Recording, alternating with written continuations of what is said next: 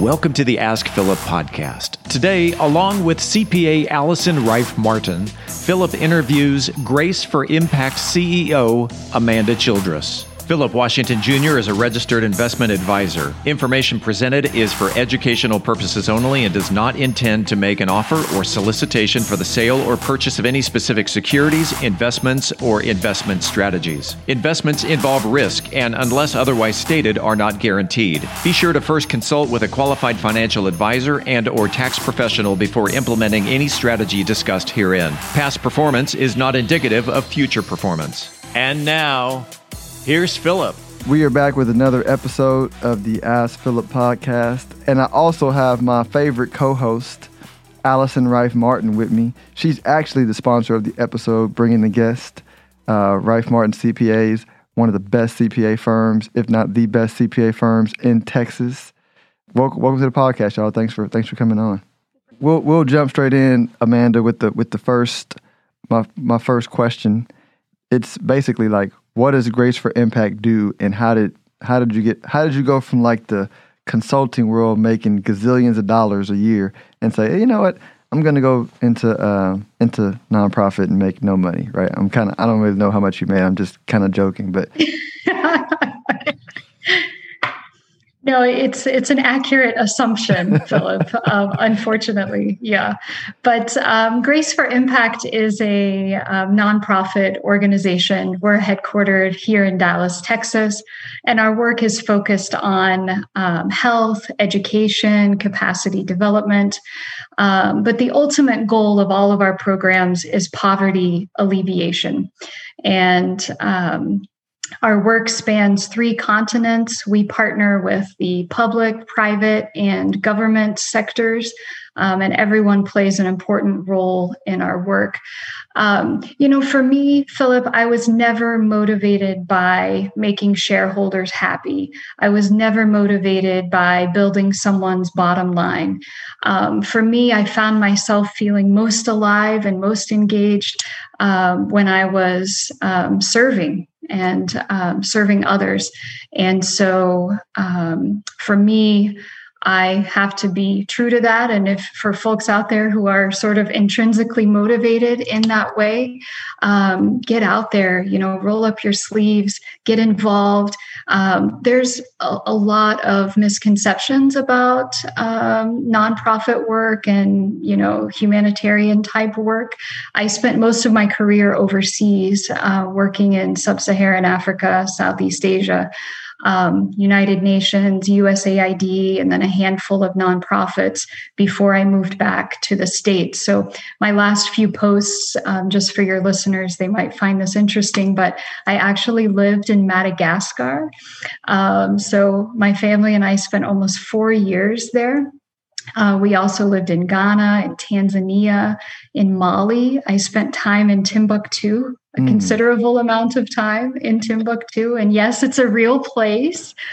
Um, and so, yeah, you may not, um, you know, become wealthy working in in, in the nonprofit sector, uh, but I feel like, well, wealthy in the way the world um, measures wealth. Let's say that, mm-hmm. um, but you gain so much more. Um, the, these experiences are just priceless. And I look at my kids now, especially my oldest daughter, who's now in college, um, and she just has such a different view of the world and her perspective and her, you know, this is a first world problem, or you know how you find um, gratitude, you know, being able to be grateful even in difficult situations or circumstances and just maintaining perspective.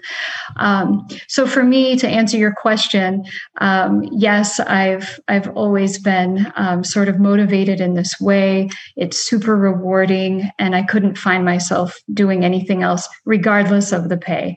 Um, I would also encourage any of your listeners who are curious um, to just do a quick Google search about what's out there and the opportunities. You know, you don't have to join the Peace Corps um, to have that kind of experience, and you don't have to dedicate your life, you know, to like becoming Mother Teresa either. Um, you can earn um, a, a reasonable living and have the opportunity to do good and really help achieve human impact on a global scale. That's, That's awesome. way more than you asked for. No, but that, that is awesome. I'm, I'm quitting wealth management today. I'm about to go do something meaningful. No, no, no. But I like that for real. I like it. I like it. How do you get a small business to get on board with wanting to, you know, partner with a not for profit? Because obviously we're all focused on the bottom line and why is it worth it? Yeah, it's a great question, Allison. So, small businesses and small business owners are some of our um, our biggest um, supporters, and a lot of folks think that oh, they must be donating cash directly. You know, like um, they're they're donors and they're um, supporters in that way. But there's a lot of ways that small businesses um, come through for nonprofits like Grace for Impact. For example, aside from cash donations, there's something called in kind contributions. And in kind contributions um, are huge for us. Um, Grace for Impact, for example, working in health and um, education, and we do a lot of work in eye health. So, a great example is recently we received a donation of over 400,000 eyeglass frames, and these are coming from um, National Vision, which is the parent company of America's Best. So they're a larger company. Um, that's an example of how those are, um, we would have to actually buy those frames and use them for our eye health programs here stateside and overseas. And even if we're buying them at cost, it's still taking valuable uh, resources um, from us cash resources. And so we're able to stretch every dollar further through these in kind contributions. Now, for a smaller business, Allison, like um, a CPA firm, for example, um, they might donate their services to Grace for Impact. And so we recently had services donated to us um, to set up our DBA um, and make sure that our um, that our name was accurately reflected. And these things are administrative. Um, they're not sexy. They're not what people typically think of when they're like, oh, I want to support a nonprofit. But these are actually incredibly helpful to us. Um, and I'm not sure if I'm able to plug Allison or not, but she has actually at Reif Martin done a lot of work like that for Grace for Impact. And we're just super grateful. Um, you know, she gives us um, free services and preferred rates and um, does things at cost for us. And then she's just available and accessible to give advice and guidance.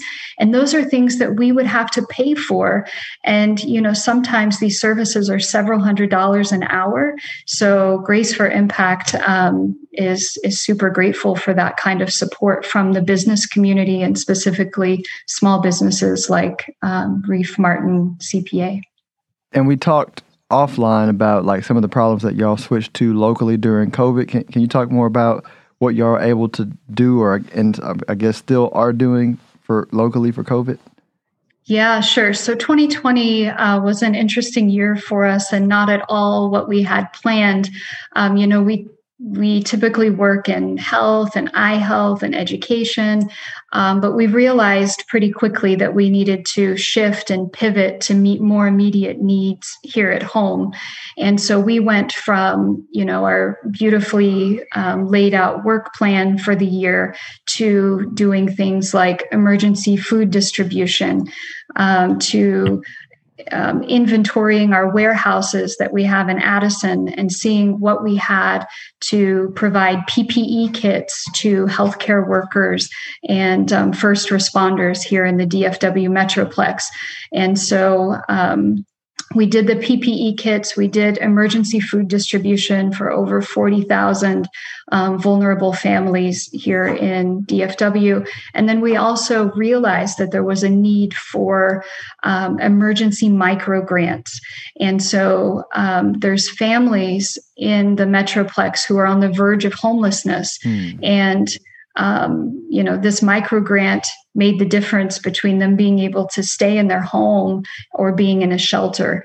And so Grace for Impact has tried to bridge that gap um, for over 25 families so far, and we're still um, we're still taking um, applications. So we're trying to meet the needs. You know, it's it's hard. Folks get intimidated. Even organizations get intimidated of how could we possibly you know solve this problem, and we can't help everyone, um, but you can help some and you can help someone and you can make a world of difference for that one family that you were able to keep out of a shelter.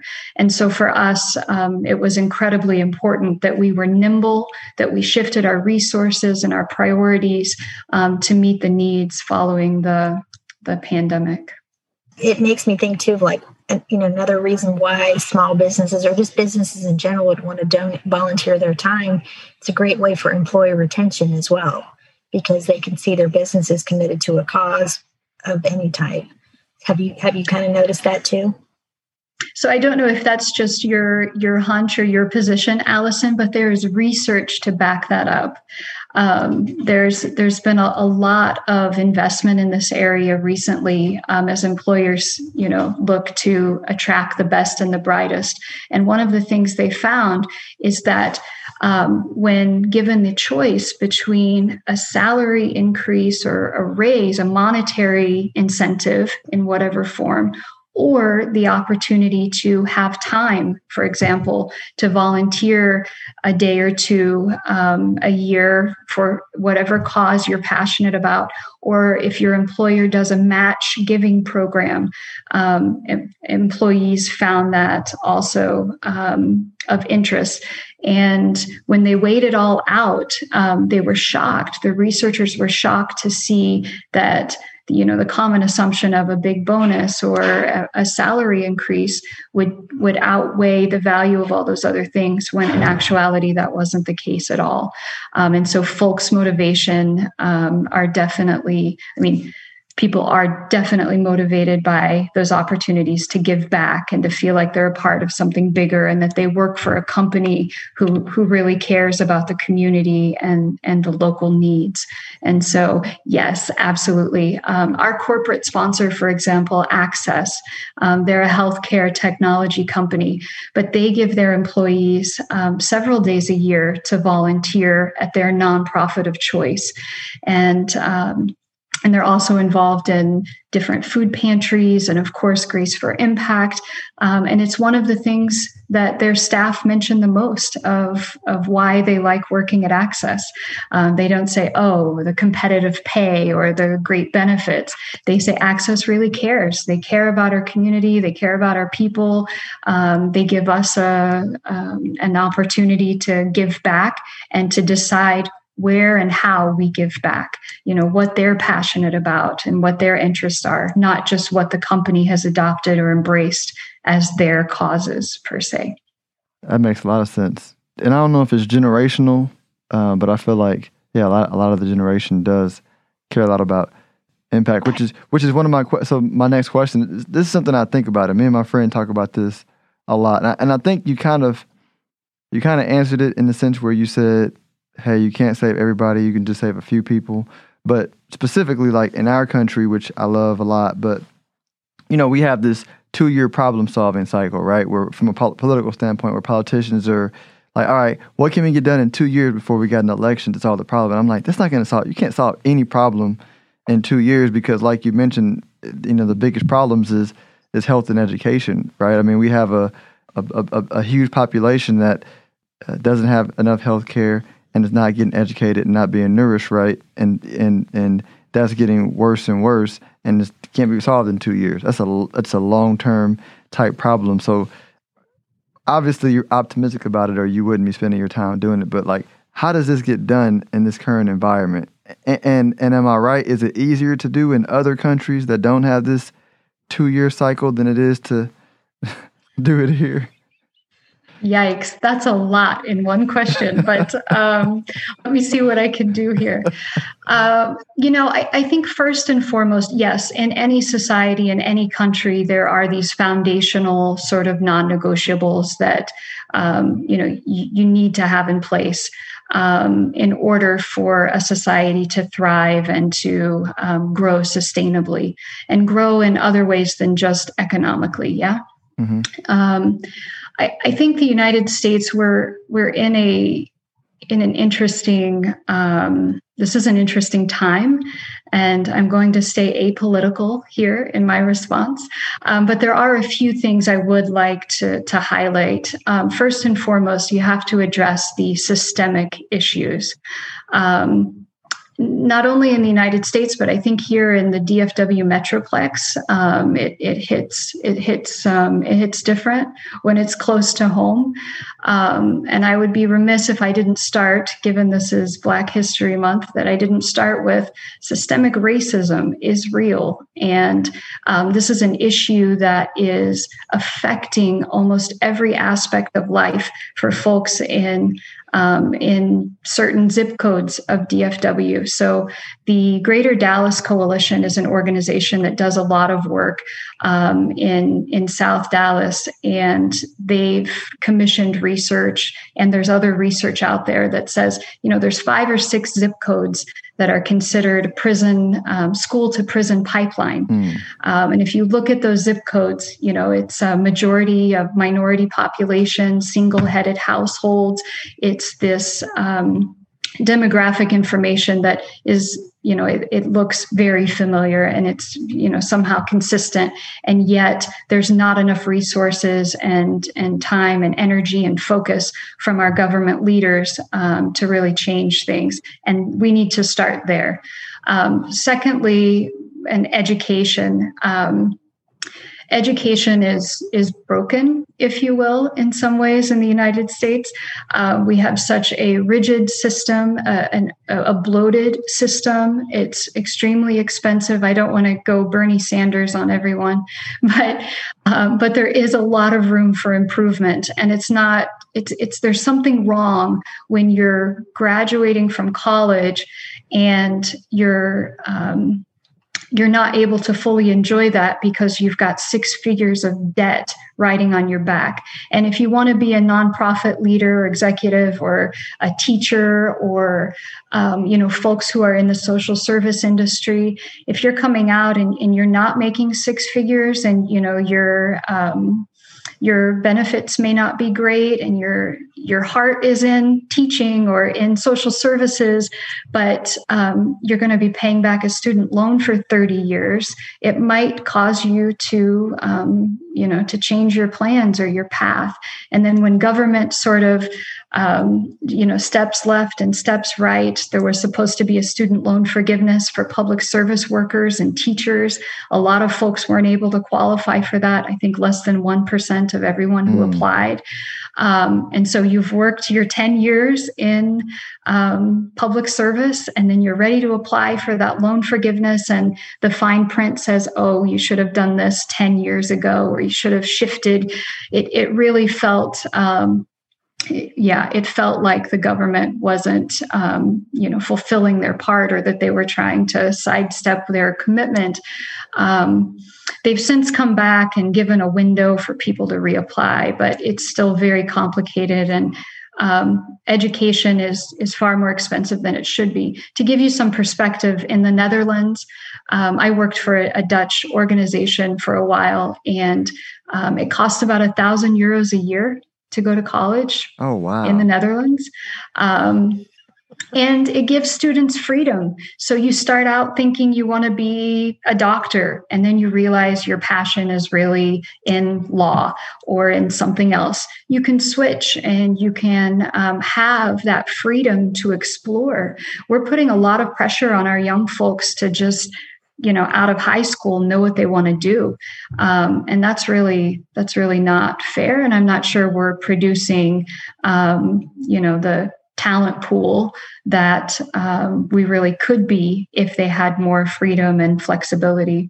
And i think the business world is demanding a um, they're they're becoming a little more specific in what they need and what they're looking for, and they're um, you know blaming um, or somehow faulting the education, higher education system. So education is huge. Healthcare, you know, you can't work if you're not healthy.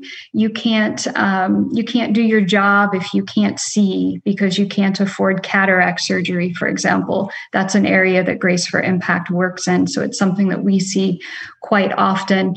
The underinsured, um, the working poor, um, undocumented folks. There's a lot of people who fall into a category where, you know, they might be 30, 40 years old um, and able to contribute to, you know, their family, their community, the economy, the GDP of the country, whatever scale you want to take it.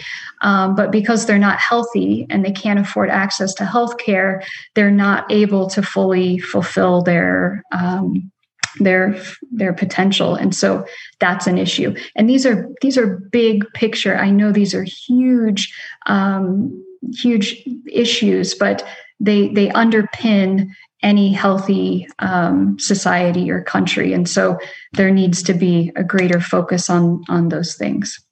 Yeah yeah. But that's like one of one of the things i think about if i think about you know like what motivates me is a challenge you know, and and to me, like I'm like that's a challenge because I don't know how you do it, right? Because you, you you know you have to, you you don't want to be cynical, right? You know there's a solution because I you know I'm a big believer that life gets better for human beings uh, in general over time, but it feels like for the poor in America, you know, like white, black, and Hispanic. I was thinking it's like you got to bite off one one piece of the elephant at a time. So it, it, made me kind of think, what could a business owner do yeah. to help address those issues with a not for profit such as Grace for Impact?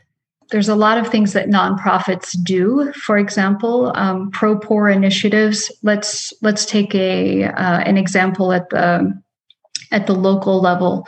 So there's a there's a homeless shelter in Collin County, and Grace for Impact has been supporting um, some of their residents to find employment yeah?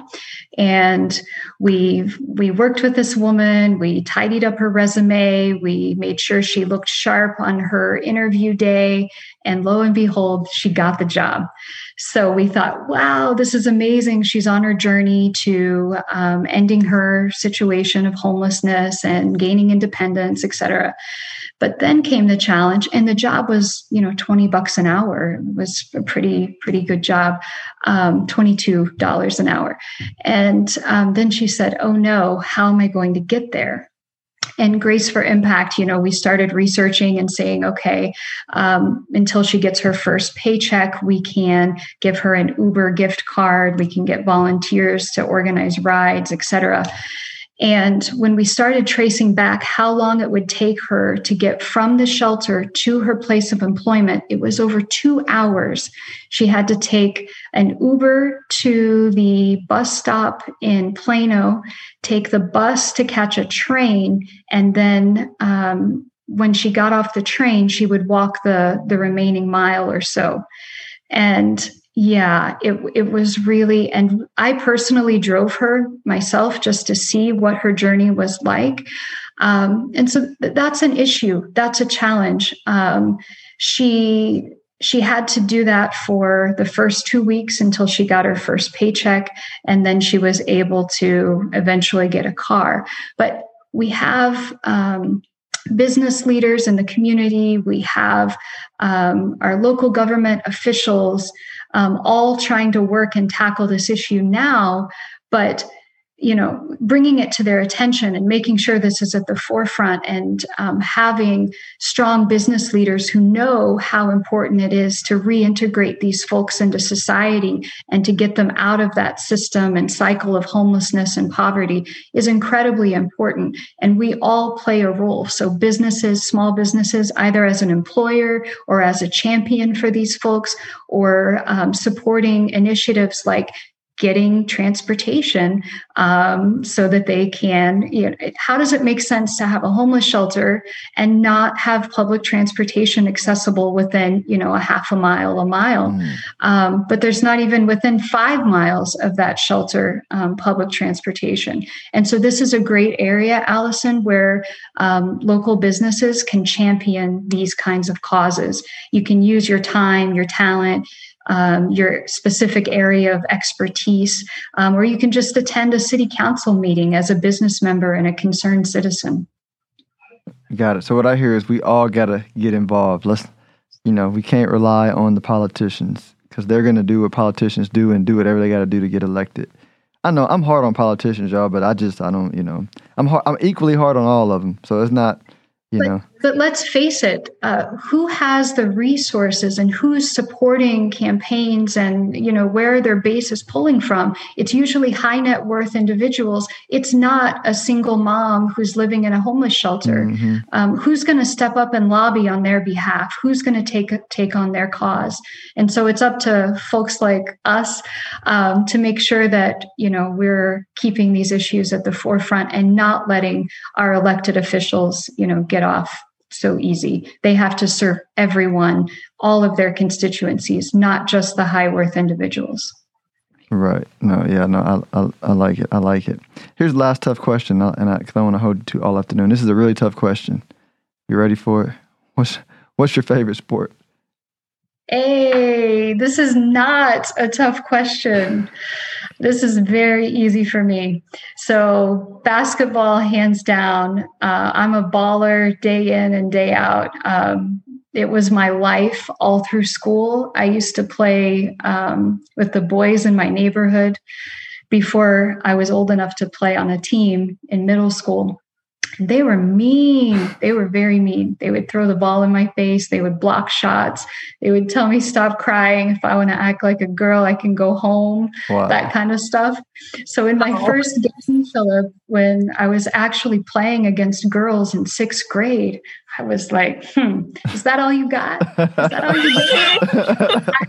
I was all over it. Uh, my coach loved me, and I was, um, yeah, basketball is was my life. I, I, ended up coaching my daughter's team in Madagascar, and um, I was involved in Ghana as well. And now back in the states, I'm trying to push my kids, but I, I still volunteer um, coaching. But yeah, basketball. I also like Formula One. My husband and I are are big Formula One fans. Mm um, not just the sexy cars, but performance engineering is is really interesting to me. So if I if I wasn't uh, working in the humanitarian field, I might be a race car driver. Interesting. Could have been my other career. Interesting. who so who, who's your team? Who's your basketball team? Then that's that's that's the follow up. Yeah, I mean, I'm in Dallas, right? So I, I, I like the Mavs. I I'm hoping that uh, we'll be able to make something happen here yeah. in the not too distant future. I, I think yeah. they will. They got a good. They have a good core. As long as they can keep Luka, you know. Uh, Amen. Uh, Amen. Yeah. Yeah. He's just a great guy too. He's solid. Really. Dirk, mm-hmm. Dirk, Dirk was the same way. I um, got to interact with him a couple of times, and he's like just I'm like, do you know that you're like a famous rich athlete? I don't think he understood that. He's just a super nice guy. Indeed, indeed. We could use more of that in the NBA, though. Yeah, yeah. For sure. Yeah. And Mark Cuban, shout out to Mark Cuban. He's a huge um, philanthropist and supporter of nonprofits here in the DFW Metroplex. I like I like Mark. I hope Mark runs for president one day. I would absolutely vote for Mark if he does.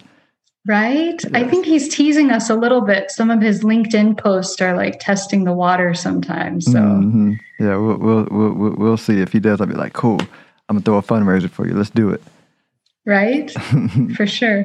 And, and, well, um, we definitely appreciate you, Amanda. Thanks for sharing. If if anybody's interested in in, in helping um, you and Grace for Impact out, um, what's the best way to reach out? Yeah, sure. So you can check us out online, graceforimpact.org, or you can look us up on Instagram or Facebook. Um, you can also give us a call, 214 646 8055. And thank you so much, Philip, for having me. It's, it's a pleasure to talk with you and always good to see Allison. This was a lot of fun. I'm glad we did this one. Those of you who haven't been at my website, go to stonehillwealthmanagement.com, click on the 401k tab. We got a Stonehill 401k service that you've probably heard about. It's great for businesses that are small businesses, businesses between zero and maybe 150 employees. Uh, we provide love and service to the employees about how to plan and invest for retirement and a whole host of other uh, benefits that we give. It's all on the site. Check it out, stonehill401k.com. We create startup plans and help with selecting the investments and educating and advising our clients on how to invest and how to best reach their retirement goals.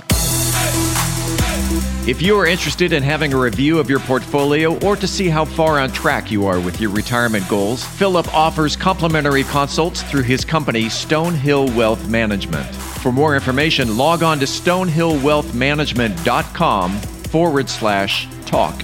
That's stonehillwealthmanagement.com forward slash talk.